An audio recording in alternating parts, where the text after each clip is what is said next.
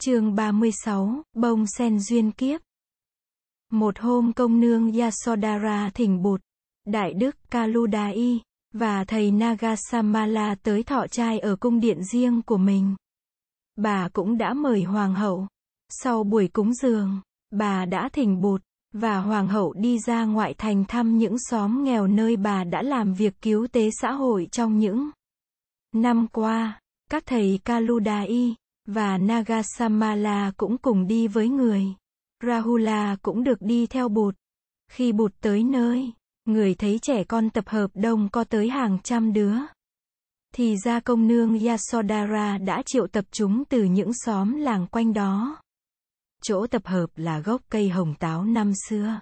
Nơi mà Bụt đã ngồi thiền định lần đầu lúc người mới lên 9 tuổi. Mới đó, mà 27 năm trời đã trôi qua. Cây hồng táo đã lớn lên gấp bội. Yasodhara cho Bụt biết là những đứa trẻ Bụt gặp năm xưa nay đã là những người chủ gia đình.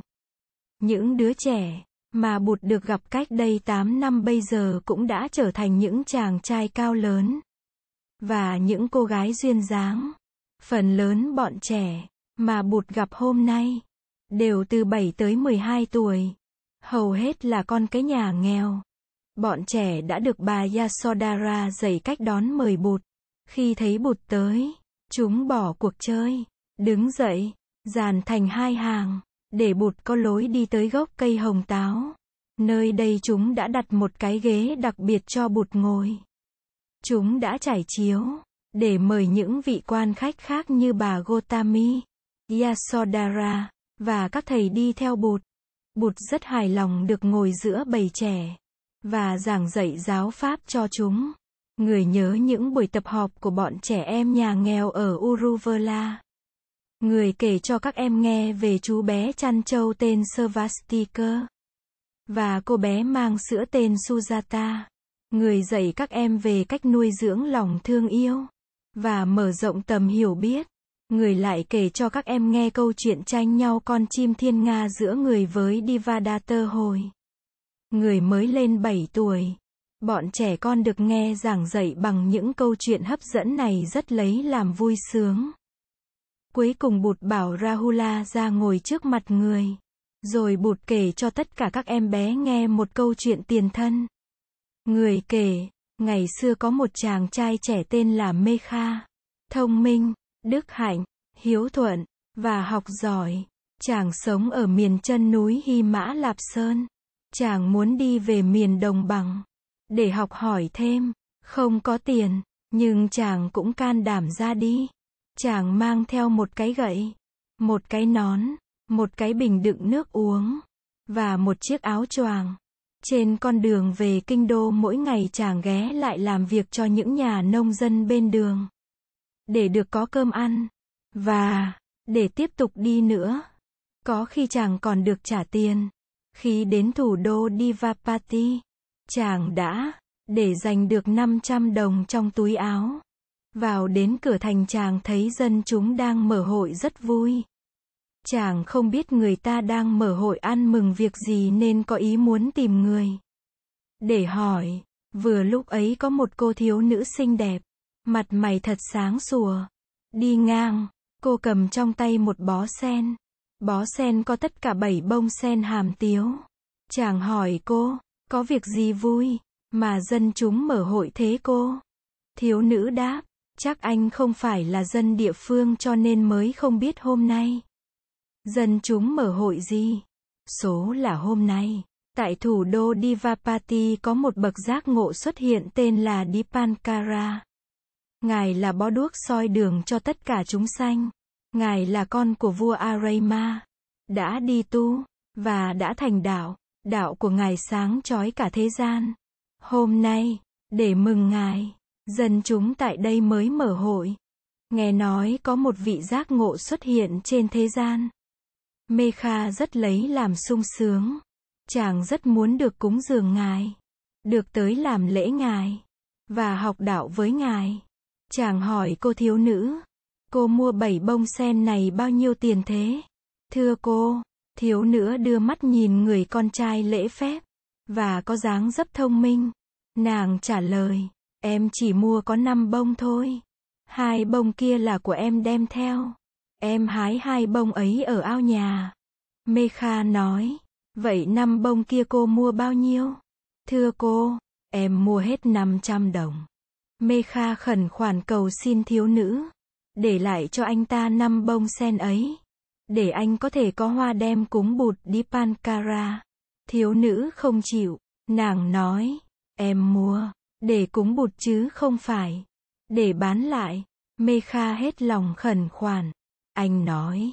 Cô cúng dường hai bông cũng được rồi mà. Xin cô vui lòng cho tôi lại năm bông. Để tôi cũng có dịp được cúng dường bậc giác ngộ với. Thưa cô được gặp một bậc giác ngộ trên đời là quý hóa lắm. Tôi quyết tâm cùng đi với cô. Để tới gặp ngài. Tôi muốn được học hỏi đạo lý do ngài chỉ dạy. Nếu cô vui lòng nhượng cho tôi năm bông hoa ấy, tôi sẽ nhớ ơn cô suốt đời. Thiếu nữ nhìn xuống đất, không nói. Mê Kha lại năn nỉ, nếu cô cho tôi mua lại năm bông hoa, tôi sẽ làm bất cứ điều gì cô sai bảo. Để trả ơn cô, thiếu nữ không dám ngẩng đầu lên. Hai người im lặng đi bên nhau rất lâu. Cuối cùng cô lên tiếng. Anh ơi, không biết tại vì duyên nợ nào từ những kiếp trước, mà khi gặp anh, em đem lòng thương anh liền. Em đã gặp nhiều người con trai. Nhưng chưa bao giờ trái tim của em rung động như hồi nãy khi em mới gặp anh. Em muốn tặng không cho anh năm bông sen này. Để anh cúng đức giác ngộ. Nếu anh hứa với em là trong kiếp này cũng như trong những kiếp khác em được làm vợ của anh. Hoài hoài, và mãi mãi. Nàng nói một mạch những điều trên. Và nói xong nàng thấy gần như hụt hơi. Mê Kha im lặng một lát rồi nói. Cô là người rất dễ mến. Và cô lại là một con người rất chân thật. Mới đầu gặp cô, tôi cũng thấy có cảm tình với cô ngay. Nhưng tôi là người có trí tu đạo giải thoát. Cưới vợ, thì bị ràng buộc. Làm sao sau này tôi có được tự do mỗi khi có dịp ra đi tìm đạo. Thiếu nữ nói, anh cứ hứa với em đi. Em xin nguyện rằng mỗi khi anh muốn ra đi tìm đạo, thì em sẽ không dám tìm cách ngăn cản anh. Trái lại, em sẽ tìm cách giúp anh thực hiện được hoàn toàn chí nguyện. Nghe thiếu nữ nói như thế, Mê Kha vui vẻ nhận lời. Hai người tìm tới đức giác ngộ Dipankara. Quần chúng đông đảo đang vây quanh ngài. Thấy sắc diện của vị đạo sĩ Dipankara. Mê Kha biết ngay đó là một bậc giác ngộ chân thực. Chàng rất sung sướng. Chàng phát nguyện phải tu học cho đến khi đạt tới quả vị giác ngộ cao tột như đức giác ngộ này. Chàng muốn tiến tới gần, để dâng lên Dipankara năm bông sen. Nhưng quần chúng vòng trong vòng ngoài đang vây phủ lấy ngài. Chàng không tài nào tiến tới được. Cuối cùng chàng dùng hết sức của hai cánh tay chàng tung năm bông hoa sen vào cho đấng giác ngộ. Lạ thay, cả năm bông sen đều bay tới và rơi đúng vào trong hai cánh tay ngài. Mê Kha thấy thế mừng rỡ. Chàng biết là lòng thành của chàng đã cảm ứng được đấng toàn giác. Vừa lúc ấy thiếu nữ trao cho chàng hai bông sen còn lại. Ra hiệu cho chàng tung vào cho bụt. Chàng nhận hai bông hoa. Và tung lên, màu nhiệm thay. Cả hai bông hoa này cũng đều rơi vào giữa tay đức giác ngộ Dipankara. Vừa lúc ấy, Đức Toàn Giác Dipankara lên tiếng gọi người cúng dường hoa sen tới bên cạnh ngài. Quần chúng hé lối cho Mê Kha đi vào. Mê Kha cầm tay thiếu nữ kéo nàng theo đến trước mặt bụt. Mê Kha, và thiếu nữ quỳ xuống. Đức giác ngộ Dipankara nói với Mê Kha. Ta biết được tâm thành của con. Ta cũng biết rằng con có chí lớn muốn tu học. Để đạt tới quả vị giải thoát và cứu độ cho loài chúng sanh. Con hãy an lòng, ta biết con sẽ trở nên một bậc giác ngộ hoàn toàn trong tương lai. Rồi nhìn thiếu nữ đang quỳ bên mê kha. Ngài nói, còn con, trong kiếp này, và trong những kiếp tới con sẽ là người bạn đường của mê kha. Con hãy nhớ lời nguyện của con, lo tác thành cho chí hướng của chồng, mà không tìm cách ngăn cản chàng mỗi khi chàng ra đi tìm đạo. Mê Kha, và thiếu nữ rất cảm xúc được nghe lời dạy chỉ bảo của bậc toàn giác.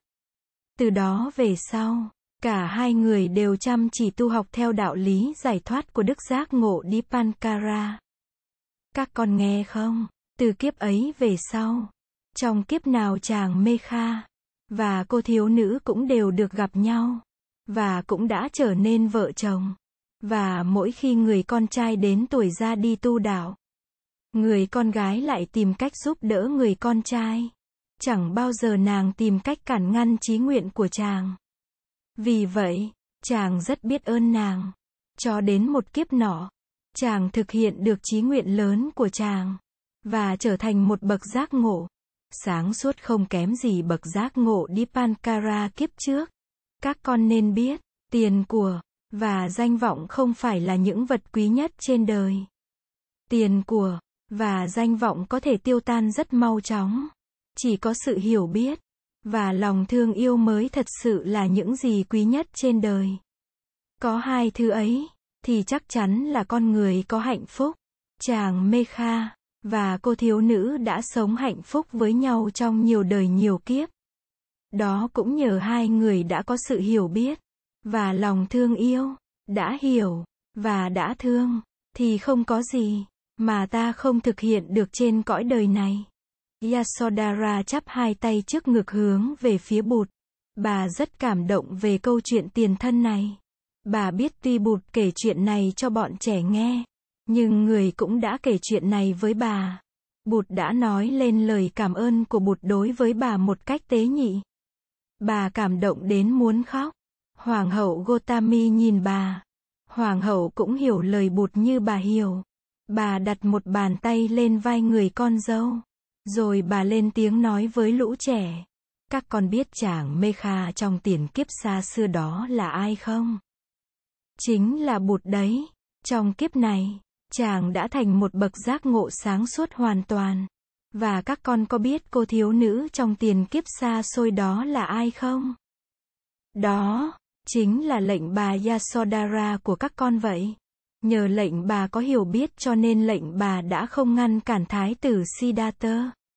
Thái tử đã đi tu và đã thành đạo, các con nên cảm ơn lệnh bà. Bọn trẻ đã sẵn có lòng quý mến Yasodhara từ lâu. Nay nghe hoàng hậu nói, chúng đều hướng về bà chắp hai tay lại trước ngực và cúi chào bà rất kính cẩn. Thấy cảnh tượng ấy, Bụt rất vui, người đứng dậy và cùng các đại đức Kaludai và Nagasamala trở về tu viện.